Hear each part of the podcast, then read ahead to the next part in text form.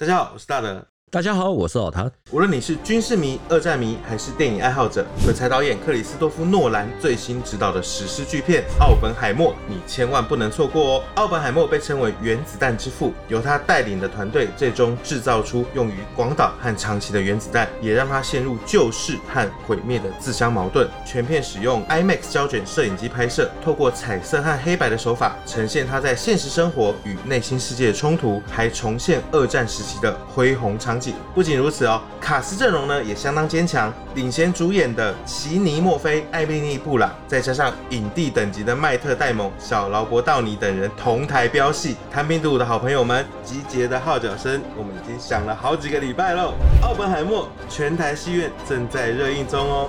一定要去看，老谭看了吗？这个礼拜一定会去，要去看了。是，我觉得真的喜欢军事的这个都可以去看看这部片。那我们回到这个本片来啊，一九四八年六月到七月的黄泛区会战，老谭已经连续说了六集了。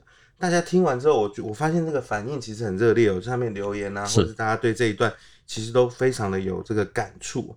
那我们是要继续说这个豫东战役吗？一九四八年七月七日结束的豫东战役哈，那个时候呢，大家都认为说是因为黄百韬他的坚守地丘店啊，所以才反败为胜，所以他后来获得了青天白日勋章。相对的，那个时候在豫东战役西线哦，在这边去要从西线去救援欧硕联兵团的邱清泉，那个时候他却受到了严重的非议哦。那这个时候呢，大家都不了解，就是无法理解。说第五军呢是国军的五大主力之一，标准的美械装备。邱清泉他本人呢又是信奉使用无限暴力以歼灭敌人战斗力，像这样子的这种打法，为什么都打不过去啊？根据华东野战司令部他事后发布的《虽起战役经过概述》这篇文章里面有特别提到，从六月二十八日开始到七月六日止。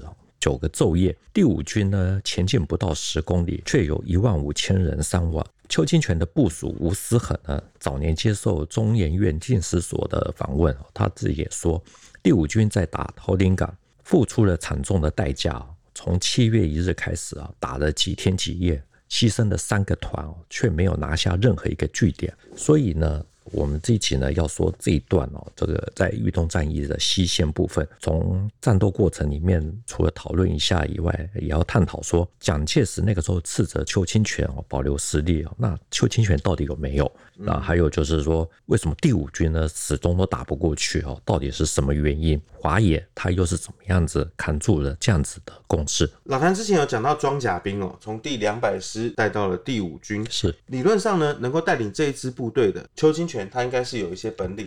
是啊，邱清泉他本人哈，他是一个非常聪明的人啊，他是黄埔二期。一九三四年啊，被选送到德国柏林哦，念陆军大学。台湾后来有出版《邱清泉集》，还有民族战将哦邱清泉，那收录了一些有关邱清泉的用兵著作。我们可以从里面看到很多他的文章呢，通通都会言必称德国。那他的基本战术思想呢，深深的受到了西方兵圣克劳塞维兹的影响，所以又得到了德国将军的封号。不过呢，大家更熟悉的他的绰号是邱疯子，因为他是。实在是太有个性了，打仗的时候又有点不要命哦，甚至于有的人还说，比如说像张干平还说他平常就是一瓶酒这样子的形象出现在大家的面前。老谭说，这个邱清泉言必称德国，是有这么夸张吗？会不会有一些这个让老谭印象深刻的故事可以跟大家分享？他在一九四二年的时候。他应胡宗南的邀请，出任中央陆军军官学校第七分校的副主任。这个地方呢是在陕西，也就是所谓的皖曲军校。那这一年的秋天呢，军训部部长啊白崇禧，他是前往第七分校去视察。邱清泉呢那个时候认为说，广西呢在抗战的时候贡献那么多的人力，结果你的战功有限，主要是你的训练还有指挥出了问题，所以他就找人呢把那个克劳塞维兹的。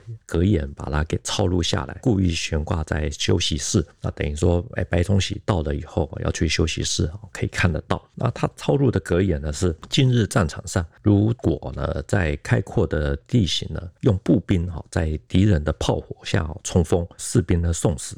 是为将者不智，所以在攻击的时候呢，必须要先摧毁敌人的阵地，使敌人优势变成劣势，然后才攻击。我们知道白崇禧他其实是有小诸葛之称了，就用兵如神了，就像有智将之称。可是这个言必称克劳塞维斯的这个德国将军。邱清泉，他用这种话是不是有点在暗示他这样？对对，可以看得出来，就他的为人就是这个样子哦，比较不受一般的拘束。那他之后呢，他被指定为驻印军新编第一军的中将军长。不过呢，后来蒋介石考虑到他实在太有个性了，怕说去了以后会跟史迪威闹得不愉快，所以没有成行。等到杜聿明呢升任第五集团军总司令了，邱清泉呢才去接第五军的军长。那下面呢下辖三个步兵师啊，就是第两百师、第九十六师还有四十九师。另外呢还有六个特种团，分别是汽车兵团、装甲兵团、工兵团等等。啊，还有八个直属营哦。所以那个时候第五军全部的官兵是四万五千人。嗯哼。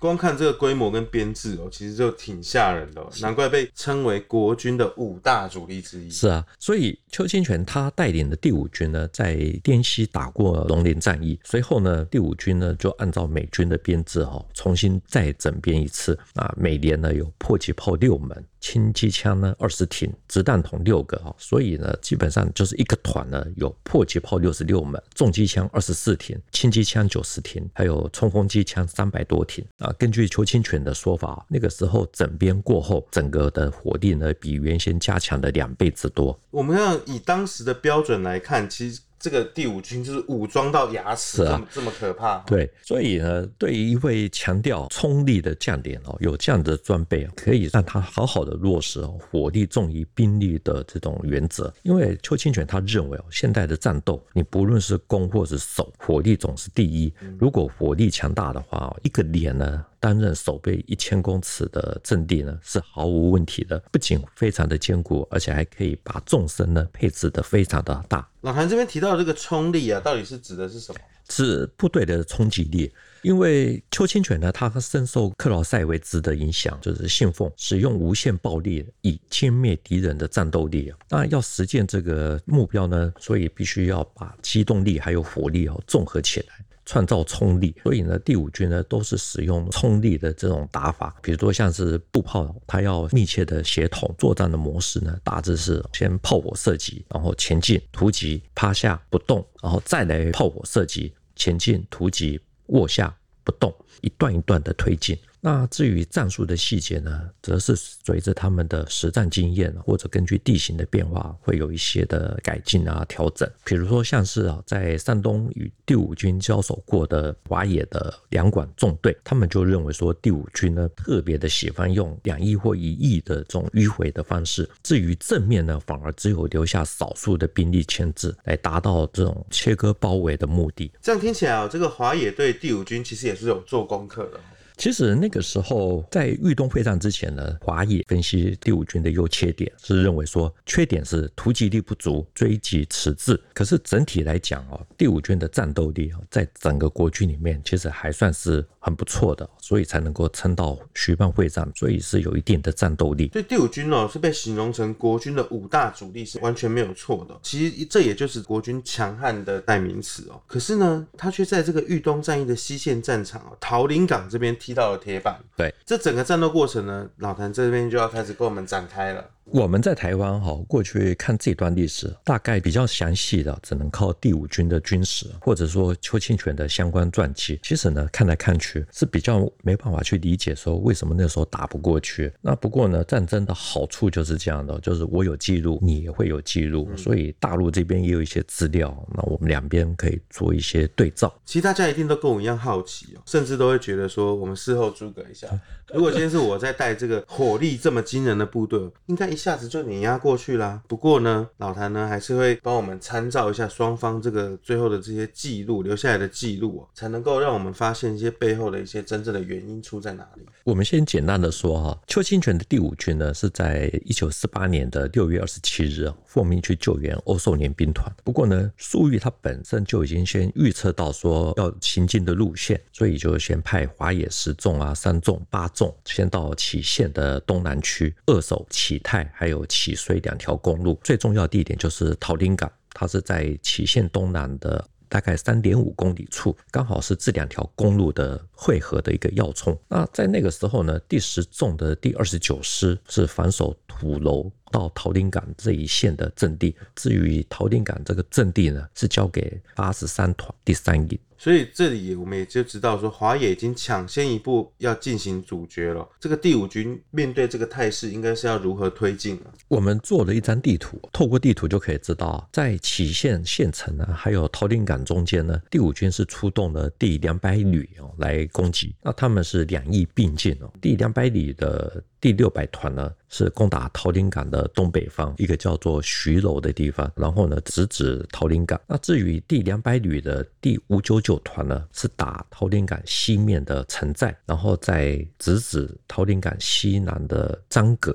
等于说他使用的是钳形攻势来夹击桃林港。老谭刚刚提到两百旅哦，对我来讲是一个很熟悉的名字。是，我们透过这个地图来参照，其实会比较清楚的啦。我们其实有了这个概念以后呢，会比较好记啊。因为我个人的记法是这样的，就是第六百团呢可以念成六零点，六零点打徐楼啊，就是林则徐这样子抓住一个，就比较不会搞混。那至于位置呢，你就可以想成，因为徐楼呢相对于张阁是在北面，所以呃你就可以想成是林北。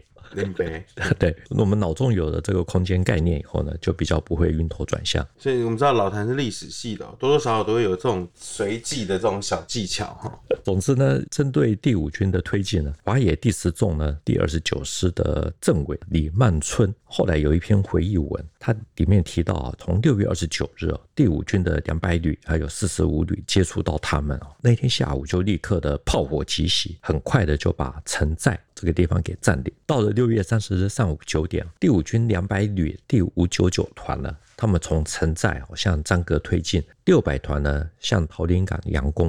啊，一个小时以后呢，战斗就结束了。下午五点半，又在炮火的掩护下，从张阁呢推进。啊，经过了白刃战之后，第五九九团呢攻下了张阁。那这个时候，华野十纵二十九师防守的全在等等，也都通通都丢了。所以，我们其实从地图上看就可以看清楚，攻下张阁离桃林港就很近了。对，不过呢，国军这边的说法只有提到说，六月三十日的战斗死伤惨重，第两百旅呢进攻杞县东南的桃林港，旅长呢张玉英因为逐次的使用兵力，没有一次把所有兵力压上去哦，等于说一个营一个营，啊，打了一天没有打下，啊，结果死伤惨重，啊，邱。清泉看了以后，相当的震怒啊，立刻把旅长给撤职查办。呃，听起来已经是很严重了，阵前换将，而且是把旅长直接给拔掉。是啊，所以史上看起来应该是不少。啊大陆那篇李曼春文章里面有提到，就是为了要瓦解士气，他们在入夜之后呢，把第五军阵亡的官兵尸体呢埋在必经之路。根据符号啊，然后查明你的姓名籍贯，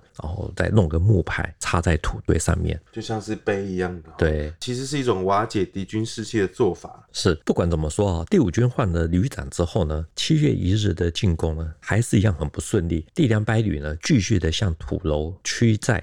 张阁、桃林岗进攻，那步兵呢，在炮兵的掩护下，三次的冲锋，最后呢，才在下午四点哦，打下了张阁，插入了桃林岗左侧的阵地。然后入夜之后呢，华野反扑，那第两百旅呢，就不断的反复逆袭啊。到了二日的拂晓前，勉强的守住白天的成果。这边有提到华野说六月三十日下午丢了张格，第五军的军史写到的是七月一日下午四点，双方描述的时间点差一天，差了一整，对，完完全差了一整天。其实我也不知道到底哪一个是对，嗯、不过呢，我们可以确定的是哈，在这一天呢，第两百旅的攻击行动。好不容易触碰到了好灵感。根据李曼春的那篇文章说，哈，七月一日的上午，第两百旅呢发动了两次大规模的进攻，都没有成功。下午一点呢，六百团又发起了第三波的攻击，先用炮火呢急射半个小时，还有五架的轰炸机支援。啊，等到炮火一过，六百团呢在七辆坦克的掩护下冲了过来。那这篇文章讲。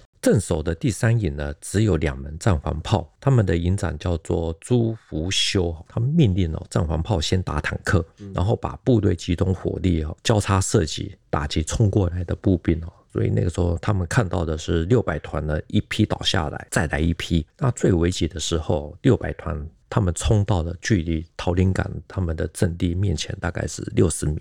六十公尺哦。对，老谭前面有讲到说，邱清泉给白崇禧看的这个标语上面有写说，攻击的时候要先摧毁敌方的阵地哦，这样子让敌人的优势变成劣势，才能够攻击。所以其实首要目的，它就是要突破这个华野的阵地哦。现在桃林港就是这个营，大概三百多人，对，就挨了两天的炮火，伤亡一定也是有的啊。竟然还可以面对坦克冲锋。根据李曼春的说法，在紧急的时候呢。有一辆坦克呢被帐篷炮打中了，冒出了黑烟啊，动不了。紧接着呢，他们又开了几炮，估计其实就是又打伤了三辆，所以最后有三辆坦克掉头走了。嗯哼，结果呢，后面的步兵全部都乱了，那他们抓住了时机进行反冲锋，所以打退了七月一日下午的这次大规模的进攻。我们这样看这个第五军的这种攻击的方式，对，会不会造成很大的伤亡？其实。华野火力最初还不行哦，这种打法应该是可以的。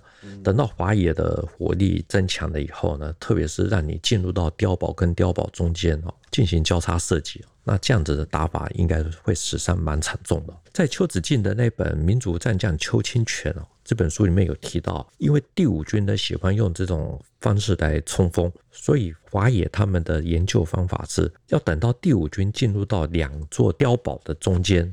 才开火。邱清泉呢就认为说，我们对付的方法是啊，先炮火射击，然后再突击，先包围再攻击。那先集中火力摧毁工事，等到烟雾弥漫的时候，在炮火的掩护下，再用步兵来突击。如果遇到逆袭呢，立刻卧倒不动啊，沉着射击，用火力来对付。还是强调火力哦。对。那周清泉怎么也会知道说华野来对付这个第五军？因为在作战的时候，第五军曾经虏获过一些华野他们的检讨册子，所以在打过以后呢，他们会把这些册子上缴。邱清泉就会开会来检讨，所以呢，邱清泉还提过，华野自知打不过第五军，所以不要用大部队来打，要用小部队呢做管正面的牵制，东一个班，西一个排，哦，节节抵抗。对控制的村庄呢，在外围呢一百公尺处啊，每一个班要做一个碉堡，那每个碉堡距离是八十到一百公尺，那一个排呢会有三个。这是一个碉堡群，那排与排之间的碉堡群呢，大概是四到五百公尺。这些碉堡呢，四面都会有射孔，可以交叉射击。所以我们可以从邱清泉他这样子的描述哦，可以确定第六百团他们在攻桃林港的时候，应该是推进到了碉堡群之间，结果遇到了交叉射击，所以才会死伤这么的惨重。嗯。原来如此哦，所以才能够就是想象说，这个华野是用一个营的兵力在这边固守，还可以造成这么大的损伤。对。所以以前我们在看这一段的时候，看到说石仲他们第二十九师还有一个营，就是可以固守一个存在啊，都觉得说其实有很多问号。那这次呢，为了这一集呢，所以又交叉比对一下资料，就多看了两本，连第五军自己人都承认，就是那个时候在打桃林港的时候，牺牲了三个团，拿不下一个据点，所以还是觉得这个问号连连。我们知道这个华野在这个桃林港这边配置的兵力哦，严格来说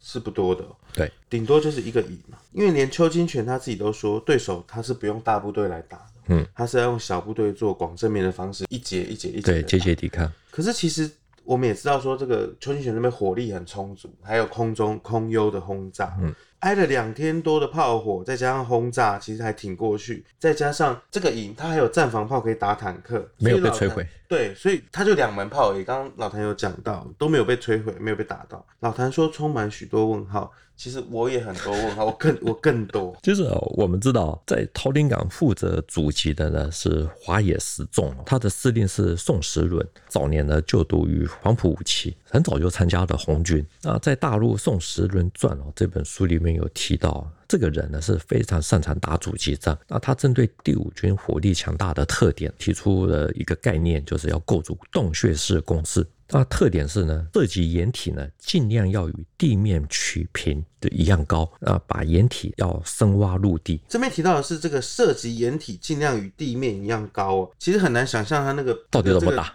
对，掩体长什么样子，然后该怎么样去打？在大陆的《宋时论传》啊，里面是这样子说：台湾出版的《民族战将邱清泉》里面也有提到华野有这样子的野战攻势。邱清泉他也特别讲评哦，华野他们也学会了我们的方法，碉堡。他们用四面防御啊，都开了射孔。可是他们说枪眼要越低越好，这就完全错误了。我们第五军的碉堡的高低呢，是按照道理的。如果说越低越好，打不出去有什么用呢？所以我们可以看得出来啊，就是邱清泉对华野的这种攻势是不以为然。我们通过两边的资料这样对照，其实看起来还蛮有趣的。是，可是还是没有真正告诉我们说华野怎么打的，才会造成这样的死伤。因为哈、哦，射击掩体要尽量的与地面取平。华野呢，其实应该也是综合过过去的经验教训哦，不太可能说设计一个没有用的这种公式。嗯在《宋诗论传》这本书里面，他特别引述了桃林港阻击战总结的这份报告，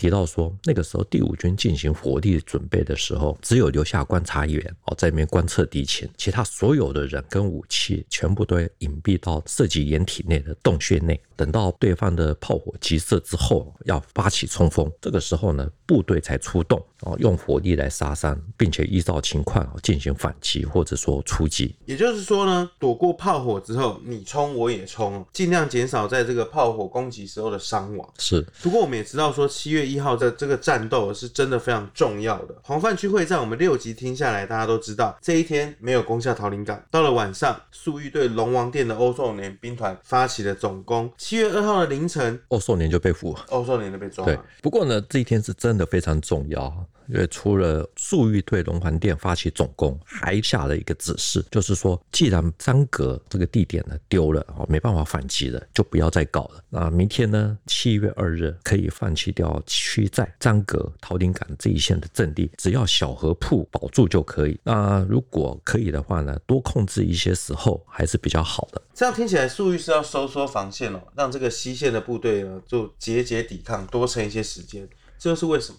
因为石仲呢，他们从防范区会战开打到现在啊，其实损失也很大。那同时呢，龙王殿呢被攻破了以后，邱清泉被蒋介石刺死，所以呢，邱清泉就把作为预备队的整五师第四十五旅投入了战斗，向东攻击许甘，同时呢。已经伤亡惨重的第两百旅呢，继续的向桃林港进攻。啊，那个时候邱清泉还亲自到两百旅的指挥所，啊，他先下令呢用百门的大炮猛轰，啊，空中呢还有配合轰炸的轰炸机。最后呢，他命令两百旅的旅长呢高吉人亲自的督战，步兵呢用波浪形的方式哦向前冲锋。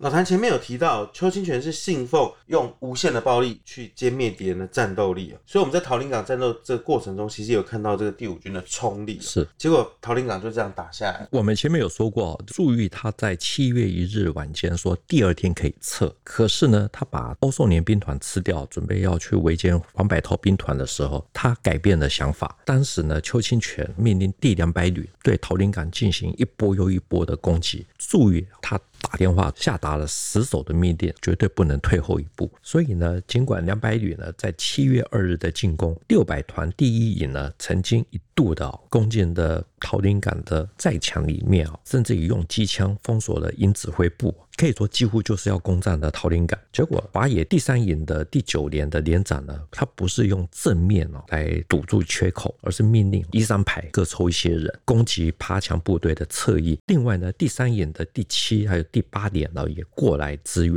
啊，这样子墙里墙外哦反复的拼杀，六百团第一营攻入的竟然被打了出去。所以这个突击能力啊，就有点像是华野之前做的这个报告里面写到说，第五军他突击能力是不足的，所以我们也才。知道说这个华野十纵二十八师八十三团，他用了一个营的三百人左右去顶住了一个旅。其实也有另外的说法，说为什么第五军那时候攻不下来啊？比如说像是邱清泉的部署吴思衡，他以前在接受进士所他们的访问，他就认为说六月二十九日呢，空军空投的假情报，所以邱清泉才会留下一个师。那这也造成的误解，说邱清泉呢故意在保留第五军的实力，没有用全力去救援。那之后呢？邱清泉难道就这样放弃打桃林港了吗？在欧寿年被俘之后，在地丘殿的房百韬，他因为压力变大了，再加上蒋介石他命令就是邱清泉无论如何一定要攻过去，所以邱清泉在七月三日啊，要求空军支援轰炸，